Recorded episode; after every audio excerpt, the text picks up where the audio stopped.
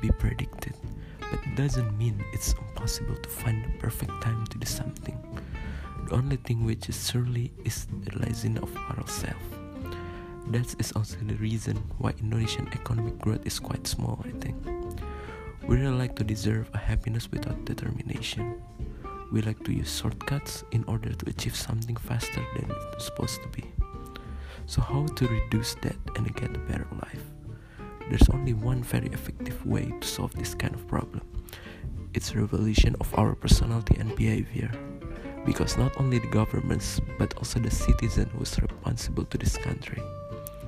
Start with a small step, which will get bigger if we stick together.